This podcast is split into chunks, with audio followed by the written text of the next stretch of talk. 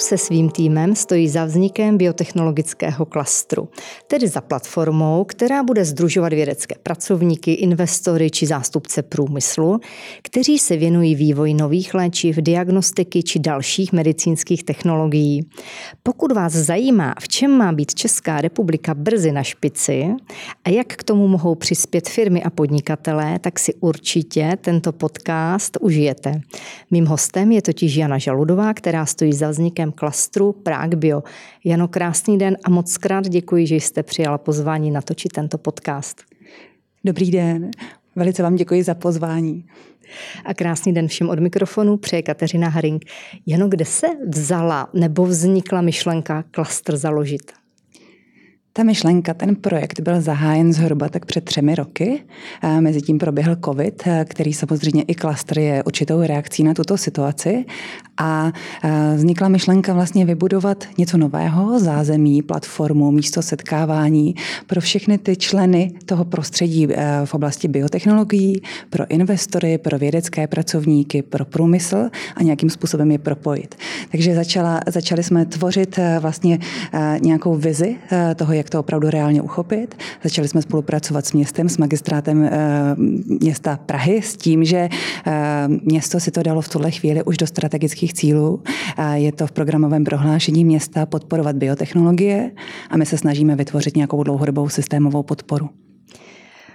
Co vás při samotném vzniku překvapilo, že bylo třeba jednoduché nebo naopak velmi složité, s čím jste tak trošku třeba nepočítali? My jsme naopak velmi příjemně překvapeni, protože už na těch prvních schůzkách, když jsme obcházeli jak ty ústavy Akademie věd, eh, Vysokou školu VŠHT, chemicko-technologickou, ostatní členy i z průmyslu, tak tam vznikla opravdu taková velká vlna nadšení a zaznělo tam, už to tady dávno mělo být. Takže bylo to velmi snadné. My jsme prošli jak těmi schvalovacími procesy i na, v té akademické části, která někdy bývá trošku konzervativní, velmi pružně a dokázali jsme ten klastr založit v průběhu asi tři, tři a půl měsíce. Eh, takže naopak jsme byli velmi příjemně překvapeni, eh, že jsme nezaznamenali žádné překážky, ale opravdu se to rozběhlo jako sněhová koule a ti lidé na tom začali velmi aktivně spolupracovat. Tak to je skvělá zpráva. Eh, prosím, vysvětlete nám, co jsme lajci a co tak jako tušíme, že samozřejmě nějaká biotechnologie je a ty poznatky je důležité využívat v praxi. Proč je vlastně důležité ten, nebo proč bylo důležité ten klastr založit? Proč je důležité propojit vlastně ty instituce se, se státní zprávou, se investory, s firmami, s podnikami, vlastně se všemi těmi účastníky? Eh, mně to přijde jako, že by to mělo docela dobře fungovat, tak proč je to vlastně důležité? Jako? Tam se to ukazuje třeba, jak jsme v začátku zmínili COVID a takové krizové situace, jako je COVID, jako je eh, vlastně nedostupnost určitých typů léčiv, tak ve chvíli, kdy je to prostředí celé připravené a spolupracující, ty týmy spolu umějí navázat komunikaci, tak potom zároveň umí velmi rychle reagovat na takové krizové situace. Ty synergie jsou tam už navázané, takže ta připravenost toho systému a reakce na to, když je pod potřeba jednat, tak, tak vlastně v tom spočívá to fungování takových platform nebo oborových združení klastrů, ať tomu říkáme jakkoliv. Takže je to vlastně nějaké urychlení spolupráce a předávání informací? Předávání informací. Je to o tom vědou přesně tak. Sedět u jednoho stolu, znát problematiku toho odvětví, eh, umět ji řešit, hledat tak klíčová, ta úzce specializovaná témata a hledat řešení různých situací. Takže je to o té spolupráci, o komunikaci. Co je vlastně pro fungování klastru do budoucna zásadní? Myslím si, že to je stabilita, vytvořit, eh, protože biotech je odvětví, které je samozřejmě velmi dlouhodobé. Jakýkoliv nový projekt, který vzniká v oblasti biotechu, tak trvá mnohem déle než v oblasti IT. Takže důležité je stabilita, stabilita financování, stabilita té spolupráce. Je to o tom vybudovat Prague Bio eh, tak silné jméno, aby už se partneři a jakýkoliv zájemci o spolupráci věděli, kam se mají obrátit, aby jsme vybudovali i v zahraničí tak silné jméno, abychom dokázali navázat ta mezinárodní partnerství. Takže je to určitě o nějakém dlouhodobém stabilním procesu. Jedním z těch eh, cílů klastru je vlastně přispět k tomu, aby Praha začala plně využívat svůj potenciál, který se v oblasti přírodních věd a biotechnologií skrývá. O jakém potenciálu mluvíme a v čem si myslíte, že tady v Česku můžeme být lepší než jinde ve světě? Tak věda, medicína a všechno toto má po staletí historii v České republice. A v Praze je několik vysokých škol, zároveň Praha sama o sobě je velkým lákadlem všech těch talentovaných lidí, kteří do Prahy směřují. A pro nás je důležité umět vlastně tohle uchopit, to rodinné stříbro vlastně těch chytrých lidí a využít ten potenciál těch chytrých lidí, vědců, a zároveň lidí z průmyslu, kteří to pak dokáží uvést život v praxi a nabídnout ho vlastně dalším partnerstvím. Myslíte si, že to může do budoucna zabránit úniku mozku z České republiky, protože dříve, eh, nevím, možná mě vyvedete z omilu, platilo to, že spousta těch unikátních nápadů se rozvíjela právě v zahraničí. Takže tomu by mohl klastr zabránit? My se snažíme, aby a, oni ty mozky, třeba ti mladí lidé z těch univerzit odcházejí nabít zkušenosti do světa. Je důležité umět pracovat s tím, aby když se vrátí, tak aby jsme vlastně využili to, co se naučili. Máme tam namyšlenou jako takovou aktivitu, říkáme tomu Akademie pro CEO, s tím, že se snažíme studenty postgraduální vlastně provést určitým ty vědce, provést vlastně systémem toho řízení pak konkrétních společností, naučit je i ty manažerské dovednosti a vést jako třeba budoucí ředitele konkrétních startupů, takže umět pracovat s těmi talenty. A Kateřino, no, mě zajímalo, přesně položená vlastně, otázka, ano, aby jestli, nám neunikali. Aby, aby nám, ty, jestli to může proč? zabránit tomu úniku. Když tady bude vlastně takováto platforma, tak eh, vlastně ti mladí věci eh, s těmi svými nápady, myšlenkami dříve, teda já jsem, mám ten pocit, eh, šli spíše do zahraničí, takže jestli klastr si myslíte, že by tomu mohl, nechci říct zabránit, ale v podstatě by mohl lépe využívat celý ten potenciál. Ono to je i o tom, že vlastně třeba u vývoje léčiv v zahraničí je už velmi dobře nastavená ta celá cesta, celý celý systém eh, ve vývoji léčiv. Jsou tam ty jednotlivé prvky, které k tomu vedou. Klinické testování, laboratoře, distribuce léku, výroba léku, vlastně všechno pohromadě. Už je ten proces velmi efektivní, což je trošku snažší. A my se eh, v rámci vlastně České republiky díky tomu klastru pokusíme tento systém opravdu postavit. Překonat ty bariéry, které mezi tím jsou. My ty jednotlivé instituce také máme. Máme tady to know-how, máme kanceláře transferu technologií, máme vědu, ale potřebujeme to efektivně pospojovat, tak aby jakékoliv nové firmy, nové technologie vznikaly mnohem snáze. Takže to je jednou z rolí klastru a zároveň potřebujeme pracovat s těmi mladými lidmi, a přitáhnout je jak ze zahraničí, nebo je nechat tady rozvíjet vlastně svoje nápady, a podporovat ty výzkumné týmy, propojovat je už v začátcích vlastně s těmi požadavky toho biznesu, propojit ten svět, udělat ten most mezi světem biznesu a mezi tou akademickou sférou, tak aby dokázali už spolu komunikovat, být trochu mediátory té komunikace, aby jsme jim dokázali tu spolupráci ulehčit pomocí nějakého obchodně právního poradenství, navázání vztahu, pomocí vlastně odborníků na oblast třeba regulatory u zdravotnických prostředků. Takže být takovým tím spojovatelem a zároveň mediátorem toho, aby z toho vznikaly velmi zajímavé nové projekty a ti mladí, mladí lidé do nich budou už od začátku zapojeni. Je klastr otevřený také pro malé a střední firmy? Určitě je to systém otevřený. On se skládá z mnoha částí. Jsou tam akademici a investoři, kteří jsou velmi důležitou součástí financování těch konkrétních projektů, a je to o té poptávce a o tom, o tom firmním prostředí, kde je to o velkých korporacích, je to o malých středních podnicích, o startupech, takže my se snažíme v tuhle chvíli, začínáme, jsme zhruba měsíc a půl založeni a máme první členy akademické sféry, zároveň spolupracujeme s průmyslem a nasloucháme tomu, co ten průmysl potřebuje, kam směřuje, aby jsme dokázali ty světy nějakým způsobem sladit. A vlastně ty malé střední podniky a, a ty startupy bychom velmi rádi zapojili a začali s nimi aktivně spolupracovat, tak aby oni s námi sdíleli, co je zajímá, co potřebují, kam směřují, jaké technologie oni poptávají, abychom je mohli spojit. Takže stačí zaklepat na dveře, poslat přihlášku mailem.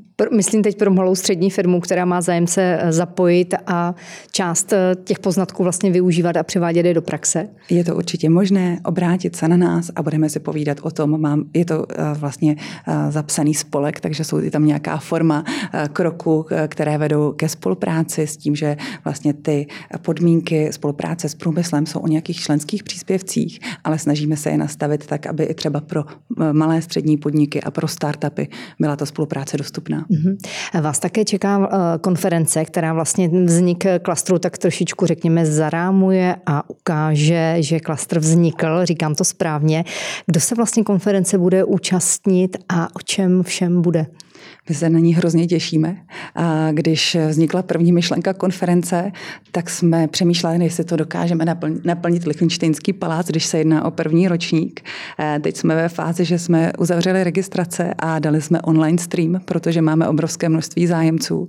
Je to vlastně první oficiální počin klastru, kde my chceme ukázat, je to mezinárodní konference, to je důležité, a my chceme už teďka ukázat, jak v České republice, tak do zahraničí, že tady jsou velmi zajímavé technologie technologie, že tady vznikají skvělé startupy, že dokážeme srovnat vlastně tu jejich úroveň, že je konkurenceschopná s ostatními. Ta konference je postavená tak, že Vlastně budou tam dvě startup session, kde je možné ukázat, jak technologie, tak startupy z České republiky a ze zahraničí. Zároveň tam bude panel investorů, panelová diskuze, kde ti investoři budou vlastně radit těm budoucím startupistům, jak by ty projekty měly být připravené, do jaké fáze by měly být eh, připraveny, tak aby byly investovatelné, jaké jsou trendy v této oblasti. Zároveň tam bude panelová diskuze odborníků na patentovou ochranu, eh, kteří se snaží nabídnout svoje služby tak, aby ten transfer technologií vlastně proběhl co nejlépe. Je to o tom, že se tam setkají partneři vlastně jak ze zahraničí, investiční fondy ze zahraničí. V tuto chvíli mluvíme o celkové částce asi 10 miliard v rámci těch všech fondů, kteří jsou schopni potom investovat do vývoje nových technologií. Takže je to takové, taková opravdu mix setkání lidí z, z Evropy. Je to hodně rakouské projekty, polské, německé, české, z univerzit nejen z Prahy, ale i z ostatních měst, kde chceme vlastně tomu světu už teďka ukázat, že to tady v České republice umíme. Takže 26. září v Lechenštejnském paláci je první ročník. Kolik očekáváte u účastníků? V tuto chvíli tam je omezená kapacita, takže jsme na 150.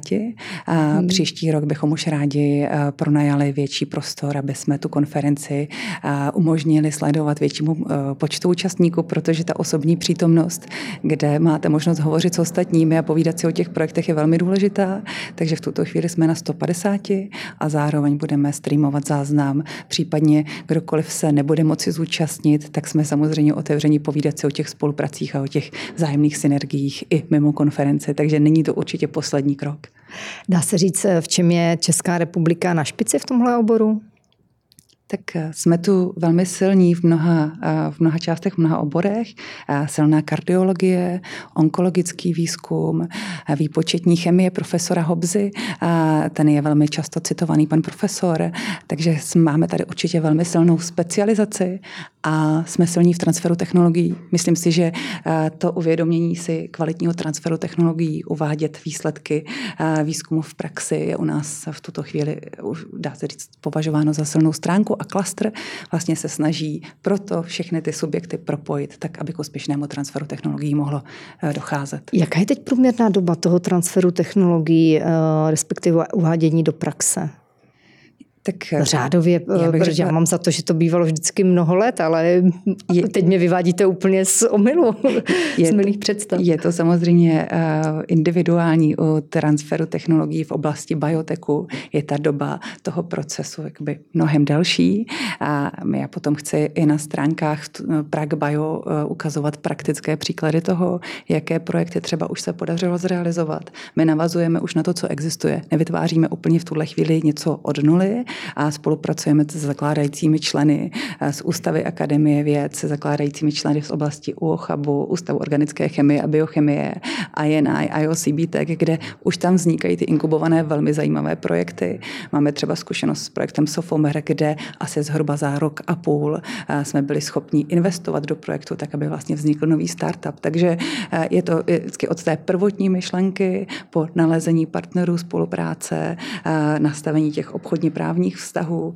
Důležitá je tam ta část, kterou jsme zmiňovali v průběhu rozhovoru, mít ty kvalitní lidské zdroje, takže sehnat vlastně budoucí CEO, kteří už si ten projekt vedou a kteří si postaví své týmy odborné týmy a manažerské týmy, aby ten projekt mohl být úspěšný a zároveň, aby si dokázal zajišťovat financování. Prozradíte nějaké plány na nejbližších pět let? fungování klastru?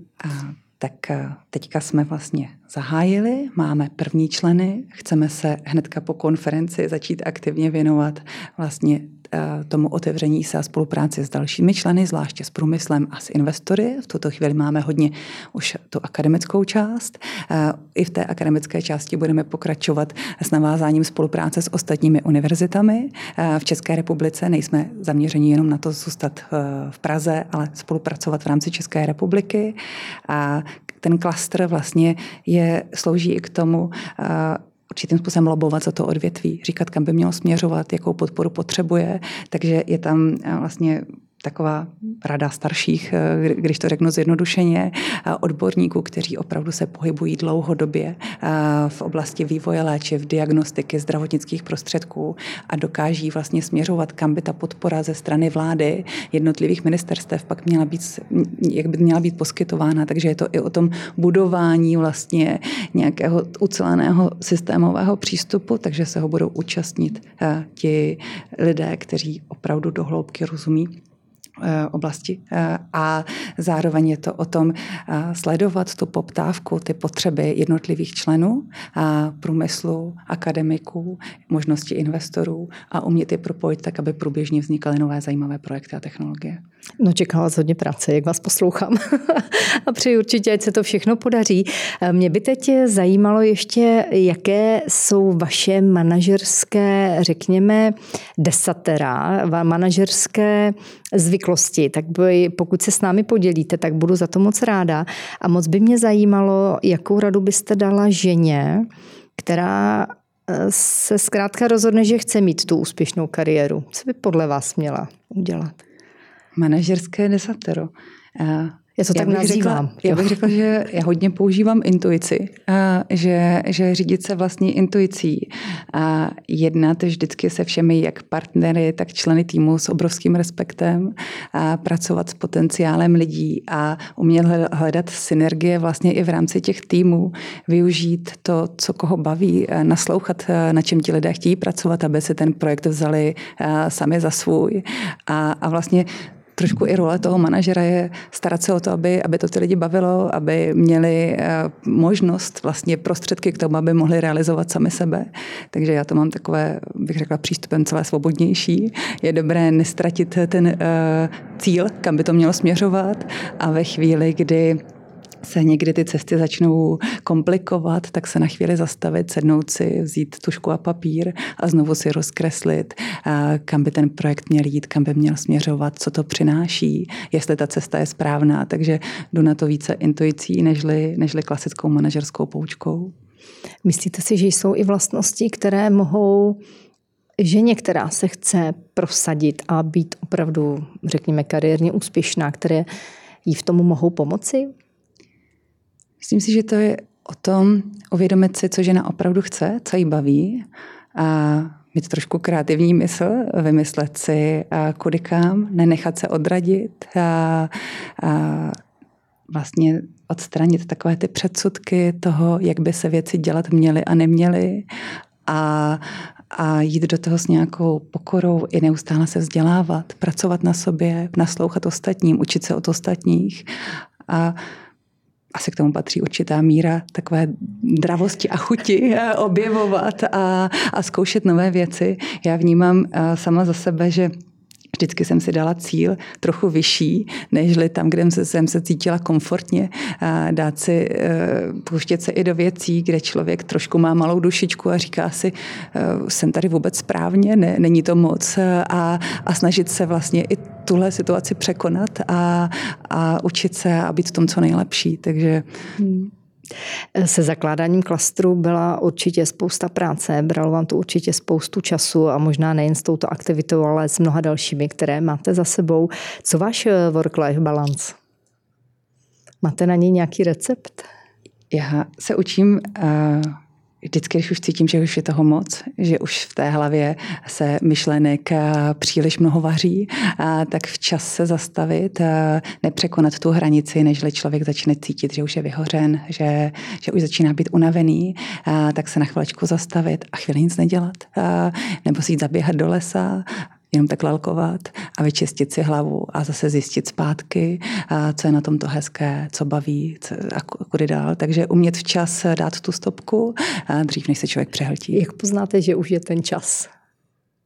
Co jsou u vás ty výstražné signály? Tak je to, když už v noci nespíte a, a stavíte klastry a, a přemýšlíte, komu jste kdy neodpověděli a, a jak velké následky to bude mít, když už, když už i neodpovězený eh, e-mail má dopad velkého stresu, tak já si myslím, že je potřeba se zastavit a, a zase si to trošičku znovu učesat a, a dát si priority, poprosit ostatní o pomoc, o spolupráci.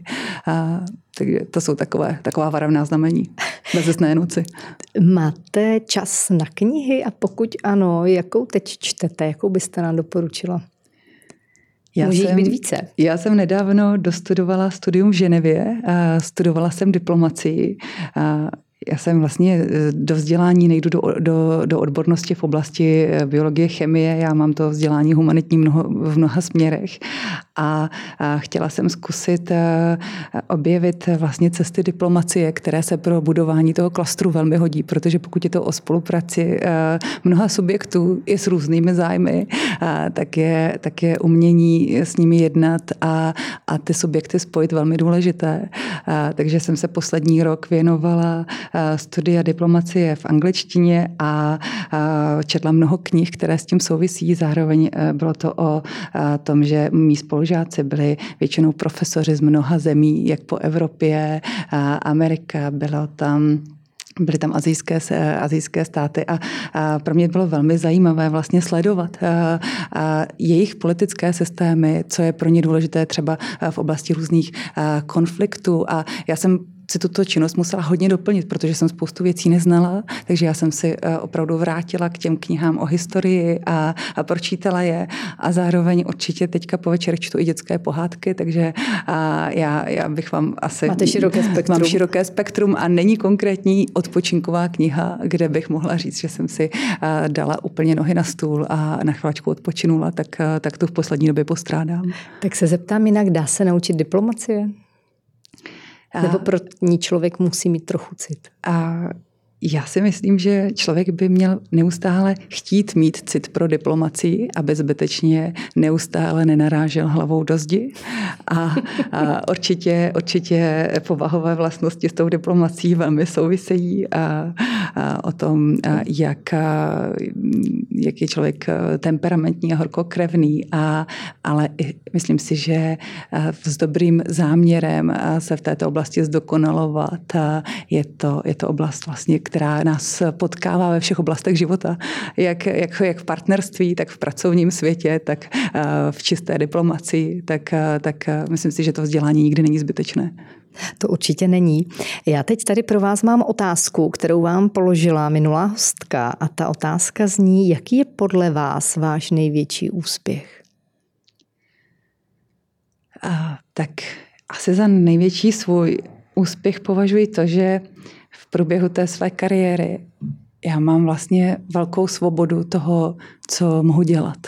A mám možnost, eh, tím, že jsem se pohybovala jak ve startupovém prostředí, tak malé střední podniky i v korporaci, ale i v té korporaci jsem si vlastně dokázala nalézt vlastní výzvu, eh, kterou jsem mohla realizovat. Takže eh, ta možnost budovat ty velké projekty od začátku, tvořit si vlastní vize a cestu, jak se k těm výsledkům, k těm cílům dostat, tak to si myslím, že je obrovská svoboda a zároveň obrovský úspěch.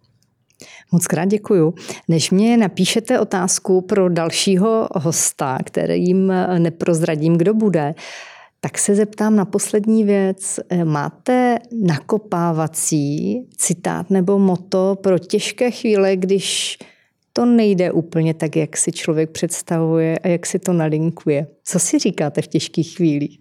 Já si vždycky vzpomenu, eh, co mi říkali moji rodiče, když eh, se mi nedařilo a, byla jsem někde skleslá, smutná a, něco se nepodařilo, i když jsem se snažila to nějakým způsobem prorovat silou, a, tak jsem vždycky slyšela, že věci jsou nakonec tak, jak mají být. A, ta cesta třeba vede úplně jinudy. A zároveň si říkám, že když nejde o život, tak nejde o nic. A to taky pomáhá. Svatá pravda. Janu, já vám přeji, ať se všechny cíle, záměry a teď klastru i té konference vydaří. Ať máte vel mnoho zájemců, hojnou účast, ať eh, vzkvétá obor biotechnologie, bude to jenom dobře pro Českou republiku a budu se těšit na pokračování našeho podnikání. Já vám mnohokrát děkuji, všechny zdraví, děkuji moc. Naschledanou, Kateřino. Mějte se krásně.